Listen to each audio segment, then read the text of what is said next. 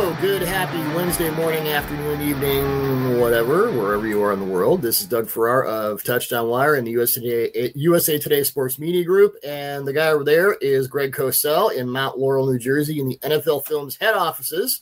Greg of NFL Films and ESPN's NFL Matchup, which of course we all DVR and watch every week. And Greg, we have four weeks in the season, and before we get into the games, which are very interesting this week, um, this is not your first rodeo. You've been with film since 1959. so when you're four weeks in, how much do you start to see and mark trends in your analysis? And when does that really like when you really start to see repeatable patterns? Is it four weeks, six weeks, eight weeks? Like, yeah, is this, a great, is this where you start question. to kind of see things work? Yeah. I think it's different for different teams depending on who the coach is, but you definitely start to see things where you say, oh, yeah, they do that. Um, you know, and, and I think, you know, for someone like me, that that's very comforting because those first, those early weeks, you know, I'm taking such detailed notes because you just don't know what a team's staples are, you know, Right. because as you know, Doug, when it's, when the schedule comes out, teams start preparing certainly for the first game in great detail, but really for the first two, three, four games because it's not just you know the coaching staff; they've got other people, scouts, you know, personnel people who do this kind of work as well. So everybody starts to prepare for early in the season, and particularly when they know coaches, when coaches have a track record. Because one thing I learned early from a veteran coach who'd been in the league years and years and years is he's told me that coaches coach against coaches. Right. And and you know, certain coaches clearly have track records. If they've been doing it for 30 years, you know, if you play against and he's not coaching now, but you know, if you play against Rex Ryan, for instance, you kind of know what you're going to get. You know, Yeah. he's not going to dramatically change everything that he'd done in his career. You know, and that's true of a lot of coaches who are veteran coaches on both sides of the ball, particularly the play callers. Um, but yes, you definitely start to see trends. Um, you also start to see some younger coaches who've who've learned, and you know Mhm. we'll probably get to one uh, in our conversation today, who I think is doing an outstanding job, and he's young and he's evolving. And young coaches, you'd like you like to see that because they learn from what works, what doesn't work, how to best use their personnel. All young coaches come in with a philosophy based on where they've been, but sometimes that philosophy may not fit the personnel they have, so they have to grow and expand. Well, let's uh, let's start the games with, and this this looks a lot more interesting than it did when the schedule came out. Rams Eagles, and uh, oh, it, there's a whole lot of stuff to discuss here. Um, real quick, it, it, it we don't. It's Wednesday. We don't know if Cooper Kupp is going to return from injury, but if he does, we discussed this on the phone, and you brought up a really inter- interesting point about this. If Cooper Kupp comes back, and with Puka Nacua and Tutu Atwell doing their things, how does that possibly affect what they're doing in the passing game? It's a fascinating question. It's a bit of an unknown. Um, and the reason Let's assume not- he's in, and let's assume he's full go. Yeah. see, so now I'm really curious to see how that works because Nacua, who's obviously been targeted a ton, I think 50 times in four games and with 39 catches, um, he's been playing Cooper Kupp's position. Mhm. He's been the Z receiver. So he pretty much, you know, nothing's 100%, but he pretty much aligns with Higbee on the same side. Now we know that they do a ton of reduced splits. One of the things that's been so much fun to watch with them this year is I think they've increased the amount of motion that they do from recent years. They did a lot of motion when they had Robert Woods. He was a big motion guy. But the last year or two, for some reason, I don't recall them doing as much as they did earlier. Um, They're doing more motion, and to me, they were more of a two by two team in previous years. They're doing more bunch and stack and things like that. yes, yes. But they still, the two by two is still a staple, particularly two by two reduced splits. And Nacua has been playing Kupp's position. But I think you and I both have tremendous respect for Sean McVay and how smart he is that if Kupp is ready to play, he's going to find a way to use him. I mean, it's it's not as if, oh well, I can't play him because Nacua is playing his position. That's Right. not going to happen. So Yeah. he'll figure out a way to make all that work. I'm not smart enough to know exactly what that's going to be, but he's not going to have a healthy Cooper Kupp sitting on the bench. But you know, certainly they they've been one of the fun watches for me through four games, simply because the way they use motion, you know, Tutu Atwell obviously is 150 pounds. You need to create motion with him to get him free access off the ball. And then he's got that great speed to scream at defenders, and that makes it a difficult cover. And, uh, you know, and I just enjoy, and, and this is a personal thing, I guess, but I enjoy watching Matthew Stafford throw a football. I yeah. always have. I yeah. think he's as pretty a thrower as we've seen, and he's still he's still playing at a pretty high level right now yeah, he's he's spinning the pillows about as well. Let's uh, and this is this kind of stuff we like to do on this show. Um, a concept the Rams hit the Colts with twice in the um, in the first half of their overtime win, and it was Van Jefferson running a go to one side. Nacua crosses over at an intermediate crosser, and he's so good at he's almost like a tight end at how well he exploits those zone voids. And he's really good at that. Yeah, the Colts with this twice in the first half the first time Kenny Moore, the slot corner, uh, passed his guy off. The second time Moore blitzed. In the third quarter, they tried it again with Atwell as the crosser and Jefferson as the vert guy. And this time Moore matched across and he got the interception. So I thought that was interesting how the Colts were able. To, okay, they it's one of those trend things like okay they do this all the time and it's the vert crosser and, and McVay loves that. So I thought it was cool how they sort of adapted. But that those two plays in, and I'll have this up in a film piece uh, today or tomorrow. Um, those indicate to me how well Nacua for a rookie. I mean, we know about the numbers, but just his acumen and his ability to sort of deduce where those voids are in, in zone coverage. Well, I think is rare for a guy with his experience. I mean, what what what I think McVay does really really well is with formation and motion, he gets to basic concepts that are relatively simple reads for the quarterback. Mm-hmm. I mean, they had a play and they ran it twice and they got to it from different formations and different people in motion. I'm sure you remember the play where Nacua went in motion.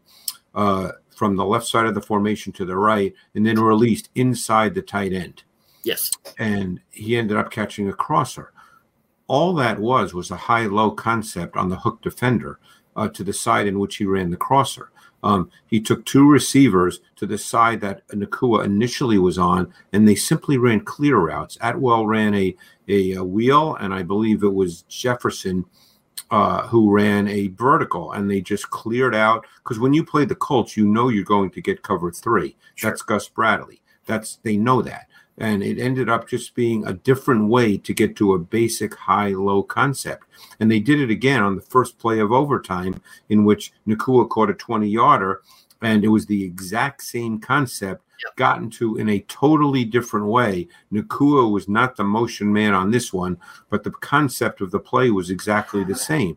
So all it is is it, all they do is it, it's a high low, and mm-hmm. high low are uh, they're very common, but and they're pretty basic reads for the quarterback. But they do such a good job with how they get to basic concepts and that uh, overtime touchdown was also looked like a blown coverage where Kenny Moore was talking to Julius Brents like, "No, we're in man. You got to cover him." And yeah, it was bunch, and they and they screwed it yeah. up. Yeah, not, not, a good thing when two guys are on one and man. You sort of want your guy on your guy. yeah, both both Moore and Brents played point man Hopkins, leaving Nacua free on his inbreaker. Yep. That's what happened. Whoops. So the Eagles have played cover three on 43 opponent attempts this season, which ranks eighth highest in the league. They've allowed 33 completions for 304 yards, two touchdowns, no interceptions, and a passer rating of 111. Hmm. Um, in general, I mean, we know about the front. Uh, you know, with with Jobe in there and kind of new safeties, and I know uh, Blankenship's played really well. How do the Eagles array? I mean, we know they have the edge with the fronts, but in their coverage concepts, yeah, how do they sort of attack this? Well, they're a little uncomfortable with their coverage because they signed Bradley Roby, and yep. we don't know, you know, whether he plays this weekend. You know, that's unknown as you and I talk on a Wednesday. Right. Um, but they're obviously a little uncomfortable because James Bradberry has been playing in the slot, and he's not really a slot. Uh, and in this game, you know, it, to, to have someone who's not really comfortable with where he's playing, with what the Rams do, you don't want that. No. You know, and Roby – ended up in the last number, couple of years in New Orleans playing the slot a good amount. That's what he did. So, you know, I think they would probably want to put Bradberry back outside. Although I don't think Josh Jobe has played poorly, but again, they're just not. He's a he's he's in his second year, Joe, but he's essentially a rookie, and uh, you know Bradberry out of position. So uh, because you need when you play the Rams, it, there's a pretty significant mental part of the game for your secondary as well mm-hmm. because of all the motions, all the tight splits, um, all the stacks, the bunches. You know, it's not just, you know, let's line up and play. And uh, even if you choose to play man, there's still issues at times with the stacks and the bunches. So, because there's multiple ways to play bunch. But, um, you know, so we'll see how it plays out. But yes, you're right. They certainly have the advantage with their defensive front, which they'll have against you know 90% of the teams in the league. Yeah. Um, although it's funny watching the tape this week, and again, he could be awful this week if he has to play again. But I actually thought Joseph Noteboom, a left tackle, had a really good game in pass yeah. protection against the Colts. Uh, but like I said, you know, he could certainly get eaten up by Josh Sweat you know, for their talent, they're they're really playing well. Um, but it, it's shot the the move from Jonathan Gannon to Sean Desai. I think they're not they're still not blitzing a lot. They don't need to. Right. But Desai's been really creative with his blitzes. Nicholas Morrow had three sacks against the Commanders. I know you know this, and I know you've watched all three plays. First was on an A gap blitz. The second looked like he was spying Sam Howell and kind of cleaned it up after Fletcher Cox almost got there. And the third was a late blitz that Washington just did not pick up right up the middle, and he had right. right. So it, it, you know, again, with Desai, they're more interesting in their blitz concepts, and that's a an additional issue for that Rams offensive line. Yes, like and the now, other thing now do you have to bring in extra guys to protect, and how does that minimize what you can do in the pass? and he's just more aggressive overall with how he pressures because their stunt percentage has also gone way up from a yep. year ago. So he's just more aggressive, Doug, with how he wants to pressure. You know, he's not just lining up and let's rush the quarterback. And obviously, he has good players, and they could do that and probably be relatively successful. They did have 70 sacks a year ago, and they were not a heavy stunt team at all. In fact, I think they were in the bottom third in the NFL in stunt percentage. They're not this year. You see a lot more stunts. And as you said, there's been more pressures. Um, and a lot of times, even though Morrow ended up with three sacks, a lot of times pressures are designed – to dictate one on ones for your better pass rushers. Mm-hmm. So even if you pressure with Nick Morrow, um, the goal is not for Nick Morrow necessarily to get the sack. The goal might be to create a one on one for a Josh Sweat or for a Jalen Carter, you know, because ultimately it's a matchup league. And, and when you have better players, you want them one on one. The Titans, for instance, are very, very good at that.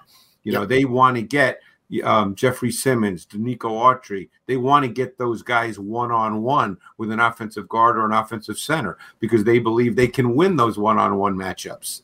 Yep. Uh, Dan Campbell was talking about a sack Alim McNeill had last Sunday, where or last Thursday, excuse me, where uh, the, it was set up for Aidan Hutchinson to get it, but McNeill just blew up the Packers left guard, and he got there first. So it's like, well, okay, we don't care who gets there as long as somebody gets there. It's just it's it's fine.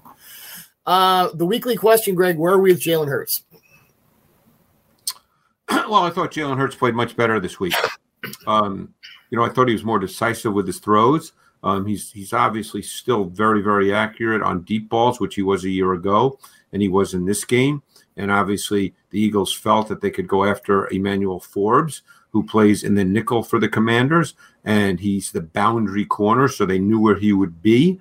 Um, and they obviously set up AJ Brown on him a number of times, and uh, Brown obviously beat him.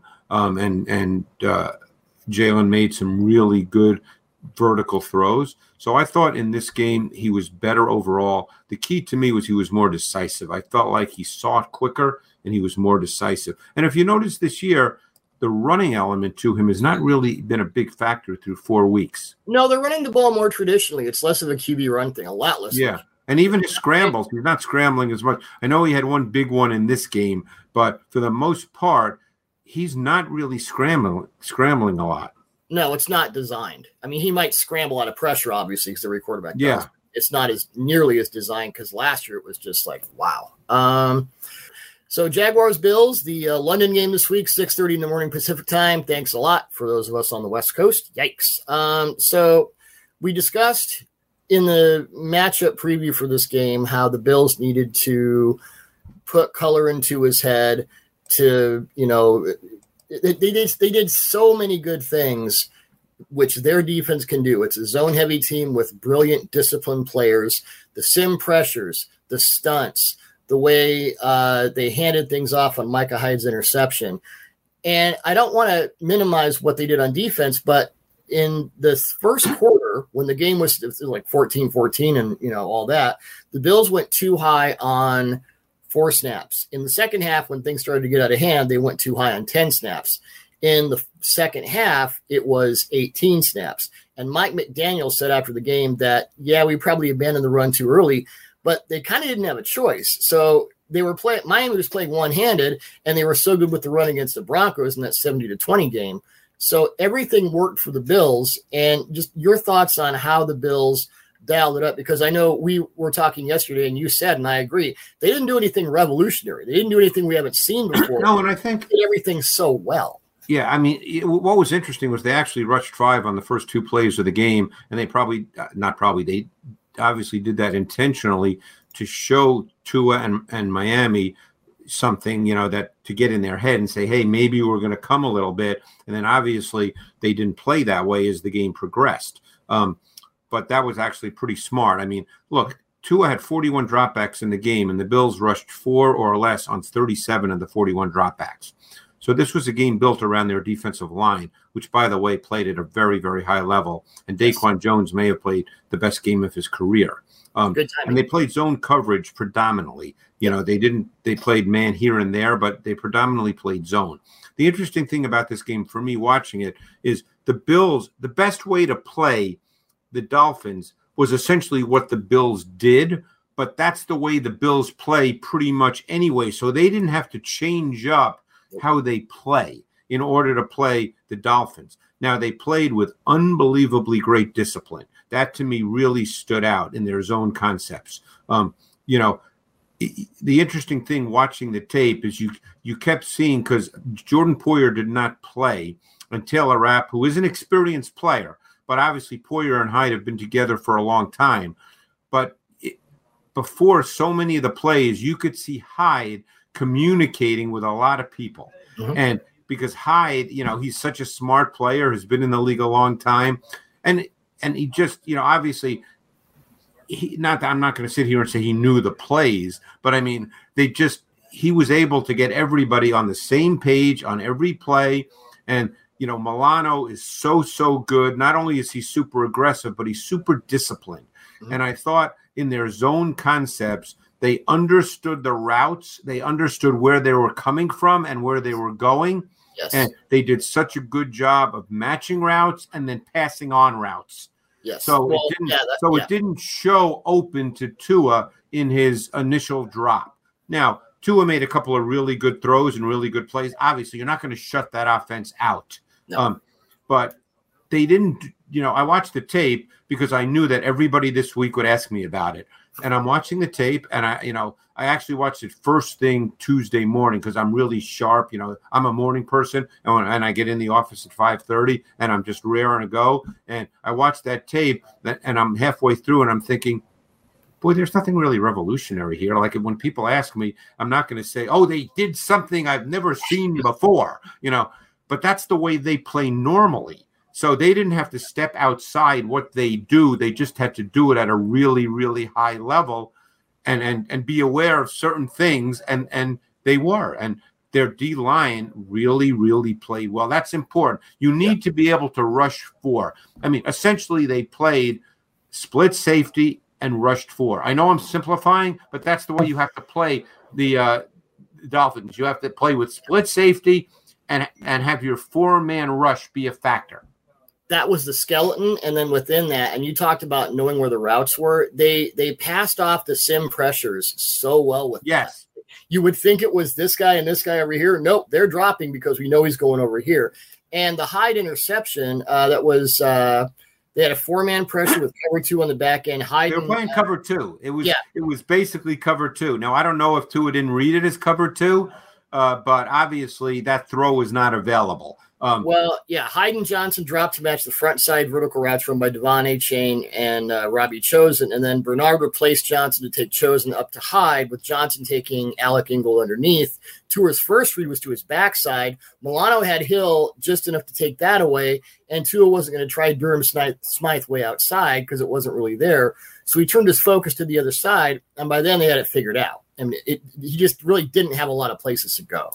Yeah, I mean, you know, again, it was a classic case. I don't know if he didn't read the coverage correctly because you're 100% right. He wanted to throw the seam to Chosen with timing and, and conviction, and it wasn't there. Nope. And, you know, I don't know. Maybe he believed that by looking opposite the throw, it would move people, but they were playing cover two. So Bernard was the middle hole defender, um, you know, and, you know, he's he's going to be there. I mean, he's not going to move. You know, He's not going to react to Tua. He's going to play his responsibility, which, by the way, he played it perfectly, and therefore the throw wasn't there, and he had to lift the throw, and he just overthrew it, and there was there was Hyde.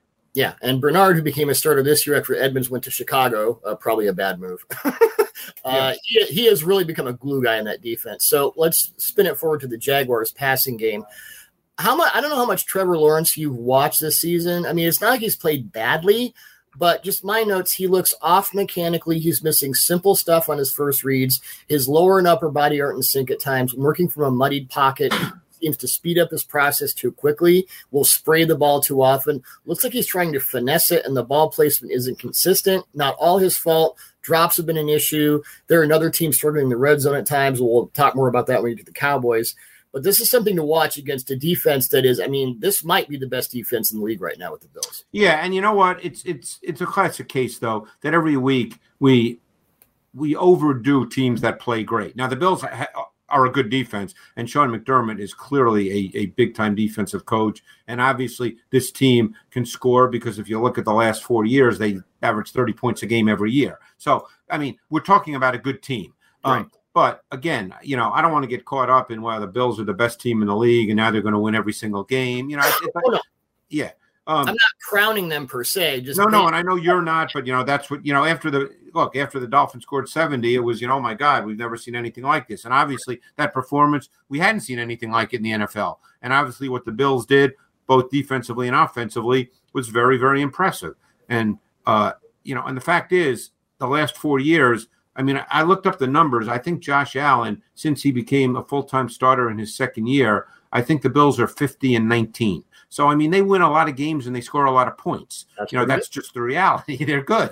Um, but, you know, certainly Trevor Lawrence, you know, I think that offense has, has sputtered a bit up and down. Um, but Lawrence is still a good quarterback. You know, I haven't oh, he's watched a quarterback. I'm just I'm I'm basing. I, yeah, know, I haven't watched them enough, and I'm being honest. Like I, it just seems a little off. Yeah, I haven't watched them enough to uh, to. So I have to study them a little more, maybe later this week. So I, you know, again, I don't want to say anything only right. because I, I could be wrong, but but they do have good players. The the run game hasn't gotten going much at all. I think they expected, and it's not you know run games are not necessarily the back's fault. So I'm not going to say, boy, Etienne's playing badly. But yeah. the point is, they have not been able to generate any kind of sustaining consistency with the run game. And there's been no explosive, play, or, or I shouldn't say no, I think there's been one, but there, there haven't been explosive plays the way you would like to see from an explosive back like Etienne.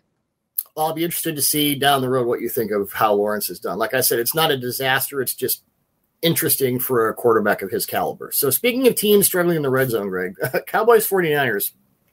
When you're facing the 49ers defense, this is not a time to be struggling in the red zone. But the Cowboys have 19 red zone drives this season, the most in the NFL. They have converted seven of those drives for touchdowns. That conversion rate of 36.8. That's not good the third worst in the league behind the Saints and Texans. And the Texans thing surprised you because that's actually a good offense. Uh, there was run, one red zone handoff to Tony Pollard against the Patriots where Dak Prescott and Pollard ran into each other. That was a four yard loss. There was another play where they had four receivers to the right, so it was kind of a diamond formation. There weren't really any rubs and picks to take advantage of coverage. They're struggling to get pushed in the run game in compressed areas. The passing concepts don't seem to tune to create designed openings. They're doing a lot of things short of the sticks, so to speak. And I know you you and I discussed this this morning, and you you brought that up as well. Um, I'm not going to say this isn't a bash Mike McCarthy thing, but what are the most common concepts to get guys in that in the high red zone, especially yeah. against a very disciplined 49ers defense. Yeah, there's I don't, don't want to crap on the Cowboys. I just want to get into how you can fix it. I think that I think you have to talk about the multiple ways in which you play in the red zone. There's different concepts from the 11 yard line to the 20 yard line, and different concepts from the one yard line to the 10 yard line. You know, obviously 11 to 20 we call the high red zone, the 1 to 10 we call the low red zone.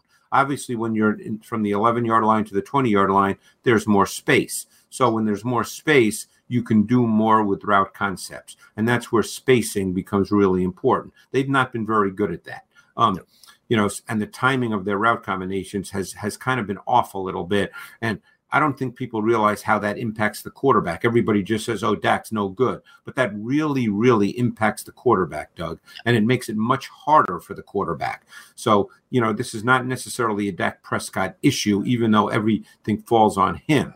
Um, receivers have been too close together. You know, a lot of teams like to throw fades in in the red zone, both high red zone and low red zone you have to decide if you're a big believer in that, and you have to decide who your receivers are and if they're fade ball receivers. Um, I'm not sure the Cowboy, you know, they they've thrown fades.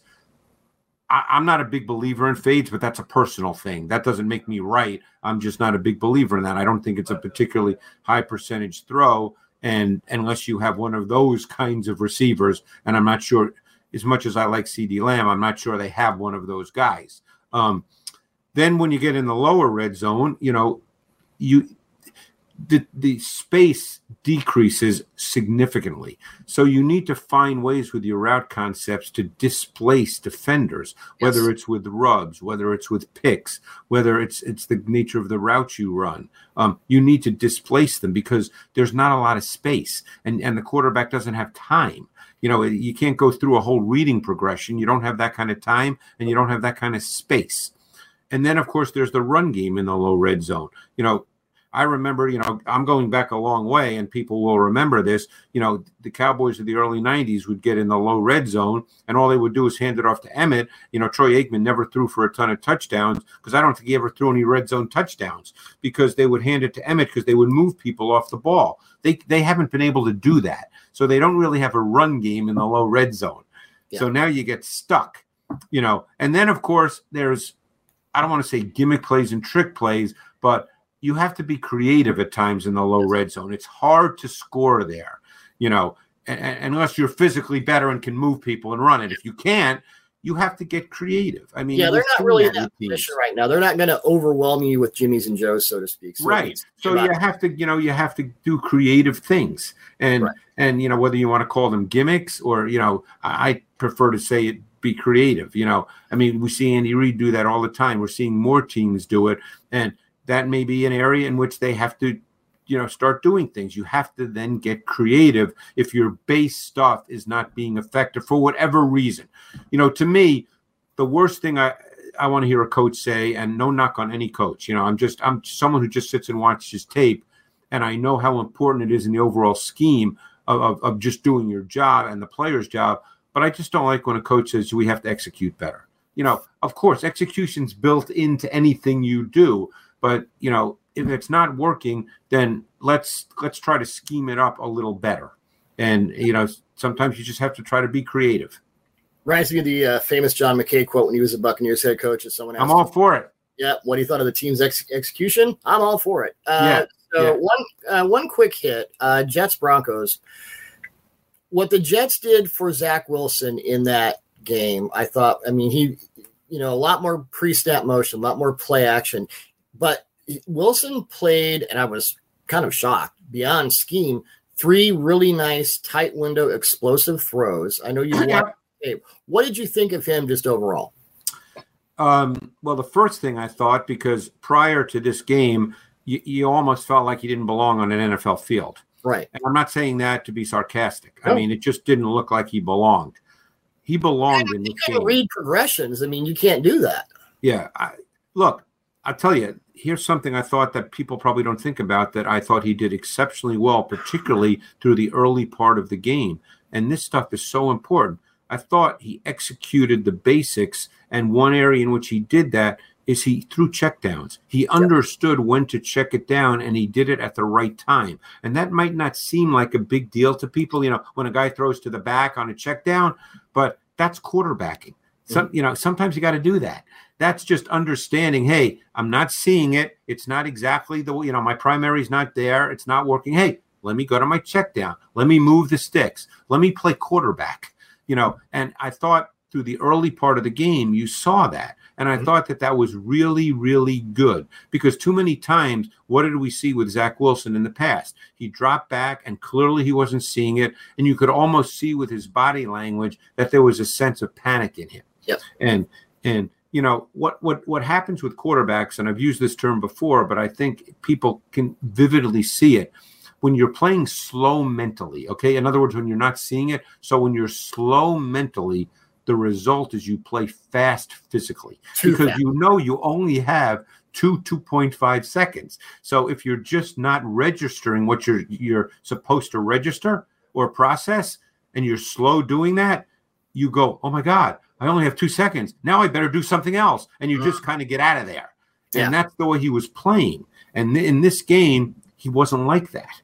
Yep. You know, and I thought this was a step again. I think his his game against Denver is a really big I'm not saying it's career defining, but if he continues to play that way against Denver, and Denver has its own set of issues on defense as we know, but if he continues to play that way against Denver, then you have to start to think, hey, maybe this guy can really be an NFL quarterback cuz Doug, you and I both know the talent traits are clearly oh, there. Absolutely. Yeah. Um, well, I mean, Tom Brady, who I think we can agree is the greatest quarterback of all time, never struggled to take a profit. If it's good enough for Brady, it's good enough for you. Yeah. I mean, I know that's the old cliche, you know, you don't yeah. go broke by taking a profit, but I mean, it's true. It's is, because it works. It's true. Yeah. The point is, is there's nothing wrong if you don't, if, if you don't get a clear picture for whatever reason, defense takes it away. You're just uncertain there's nothing wrong with taking the check down, particularly at the right time. And that's the key. You know, yep. some guys wait, wait, wait, and they check it down, and it's way too late, and the defense reacts, and you gain one yard. You know, there's there's a, a timing to a check down as well. And I thought he had a good sense of when to throw the check down. Yep. Real quick uh, to end it, and I don't know how much Broncos defense you've watched. I haven't had time to really study it yet, but the cratering of that defense, they have the worst DVOA through four games in the history of DVOA, which goes back to 1981. How much of that have you watched, and, and what have you been able? Um, I think I I certainly saw them against Miami. I saw them against Sam Howell. I did not see them yet this week against Justin Fields. That's one of my next watches, Justin yeah. Fields. Um, but uh, yeah, so I you know they're obviously they're not very good right now. Yeah, we knew they were light on the front. I think we kind of expected that. But the coverage confusions are yeah confusing. Let's put it that Which way. Which is surprising. Vance Joseph is a veteran NFL D coordinator, yep. and you know I think the assumption was that after the Miami game, they'd fix a lot of things. Uh, and like I said, I have not watched Justin Fields, but I know that you know his numbers were outstanding. And just from what I saw on TV, he looked more comfortable throwing the ball as well. You know, allowed 16 straight completions in the first half to two straight quarterbacks, Tua and Justin Fields. That's that's really not a good stat for a defense, is it? That's less than optimal, Greg. Well, yeah. uh, always more than optimal is a great, great coach selling X's and O's. Uh, we have some things to kick down the road for uh, next week and beyond, and we'll be back to talk more X's and O's then. Thanks, Doug.